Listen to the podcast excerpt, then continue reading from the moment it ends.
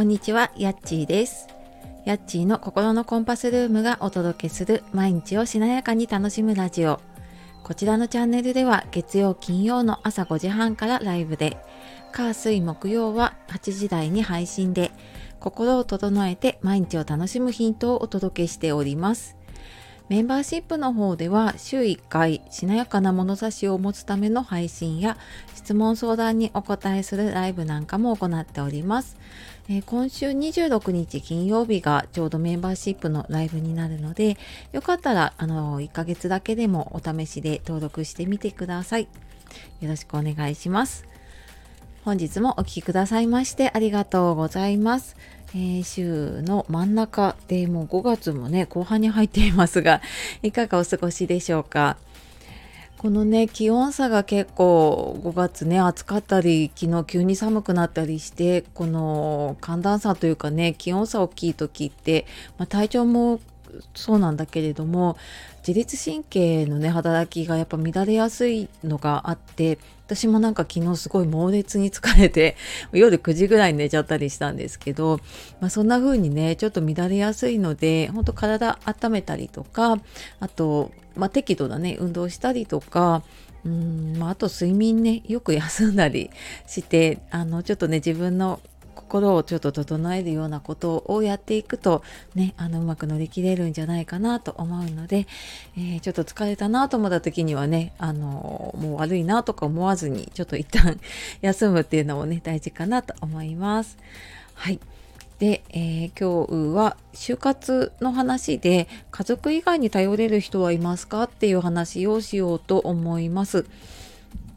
でこうなんかね自分にもしものことがあったらどうしようとかねあの将来どうしようって不安なままね過ごしていることってあると思うんですね。でまあなんかそんな方がねちょちょっとでもこう安心して心地よく過ごせる時間が増えるようなお話を今日はしようかなと思っているので、えよかったら最後までお付き合いください。であの私ね時々就活のサポートの仕事に行っているっていう話をさせていただいているんですけれどもあの詳しい活動の内容信託コンシェルジュっていうねあの就活協議会がやっているものなんですけれども、えっと、そのことをちょっと以前に話したものがあるので、えっと、ちょっとその内容についてはねあのリンク貼らせていただくのでご興味あったらねそちらの方から聞いてみてください。でその就活のサポートでその就活サービス利用している方って私はあのお一人様とかねちょっとご家族がいない方だったりちょっと身寄りがあまりねあのいないっていう方が多いイメージだったんですね。ななんとなくその介護の仕事やってる時の延長でねそんな風に思ってました。でも実際になんかそのサポートの依頼で最近特に多いのがご家族がいる方が急に入院がしなきゃいけなくなったとか手術しなきゃいけなくなったっていう時に、まあ、その付き添いの依頼っていうのがね結構多いんですね。でまあ、もちろん入院ってね前もって決まることもあればやっぱりね急にあの病気が見つかって急に入院するってなった時ってご家族がいてもちょっと遠方だったりとかあのちょっとなかなかね頼めない家族は家族でね家族の生活もあるしっていうことで頼めなくてっていう方が結構多かったりします。であとはなんかその私も自分の父親のね介護をしていた時ってやっぱ家族だけで抱えてるとすごくしんどくなったなっていうことが多くてこうなんか第三者にねあの相談できたりするとすごくこう気持ちも軽くなるしそれですごくねこう気持ちよくというかあの介護を続けることができるようになるなと思ったのでね今日はちょっとそんな話をしようかなと思っています。であの本当になんかねご家族いるんだけどじゃあいざね入院の保証人ね、あの誰かに頼むってなった時にやっぱり急にねご家族来られなかったりとかあと手術するってなった時に立ち会いをねやっぱり病院によっては求められることってあるんですけどなんかその場合にやっぱりねあの頼める家族がいないっていう方もいます。でここってちょっとその介護と、まあ、医療だったりとかねそういうものの隙間になっちゃうんだけれども介護サービスでは利用できないところだったりするんですね。であのまあ、なんか必要があればねあの病院とかでこう保証会社を紹介してくれたりとかあの何かこう自費でお願いするっていうことはねできるんだけれども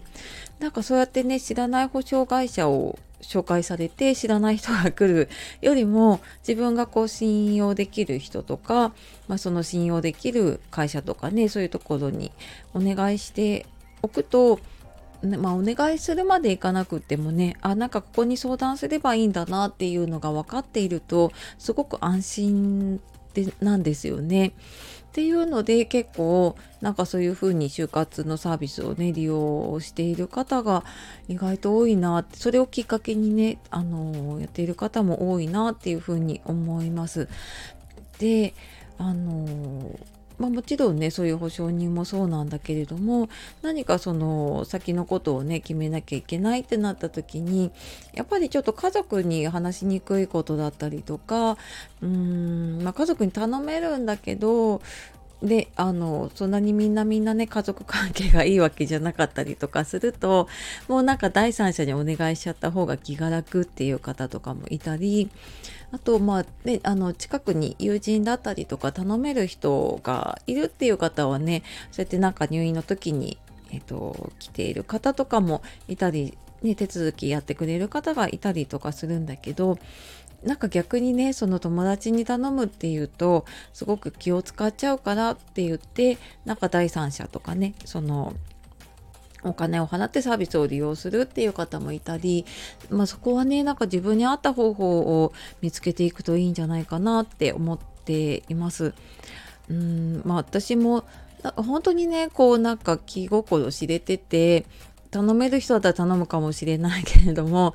やっぱりなんかこう悪いなとかね思っちゃうと頼みにくいなと思うとまあなんか第三者にね頼めるところがあるならそういうのでもいいかなっていうふうになんか私だったらねちょっと思っちゃうかもしれないなっていうふうにね思いましたね。うん、でなんかそうやってね自分に合った方法を見つけるにはやっぱどどういう選択肢がねあるのかって前もって知っておくことですごく安心できるようになると思うのでうん。なんかまあ私がねやっているその信託コンシェルジュというか信託サービスっていうのもそうなんだけれどもあの一度その入会金をね払えばあのずっと何かあった時に相談に乗ってくれるっていうものがついてくるっていうのがあってでまあなかなかねなんかその介護の私もケアマネージャーやってましたけどやっぱりなんかあの忙しそうだからなんか相談したら悪いと思ったかなみたいな感じでだからちょっとしたことって遠慮されることが多いんですけどでも実はその小さな困りごとっがこう積もり積もっていくとある時にものすごいこう問題になっちゃうことってあったりするのでそのなんか小さな困りごとをね解決できるものを見つけておくっていうのは、まあ、自分もそうだし家族もそうだしあとあの私お願いされることがあるのがその介護の仕事をやっている方もともと私がやってたようなケアマネージャーとか相談員とかやっている方がうんと、なんかその相談先の一つとしてあの私のところにねあのそういうのを利用したいっていうふうに言ってくださる方とかもいたりします。のであの選択肢をねあの持っておくとね何かの時に役立つのかなと思ったので、えー、今日はねちょっと家族以外に頼れる人はいますかっていうことでちょっと就活の話をしてきました、えー、なんかね個人的なことだったりすると聞きにくかったりするかもしれないのであのレタだったり DM とかでね何かあればあのご連絡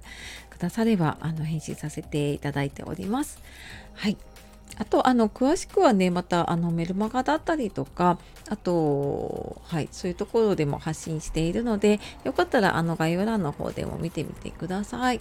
はい。では、最後までお聴きくださいまして、ありがとうございました。えー、素敵な一日をお過ごしください。じゃあ、またね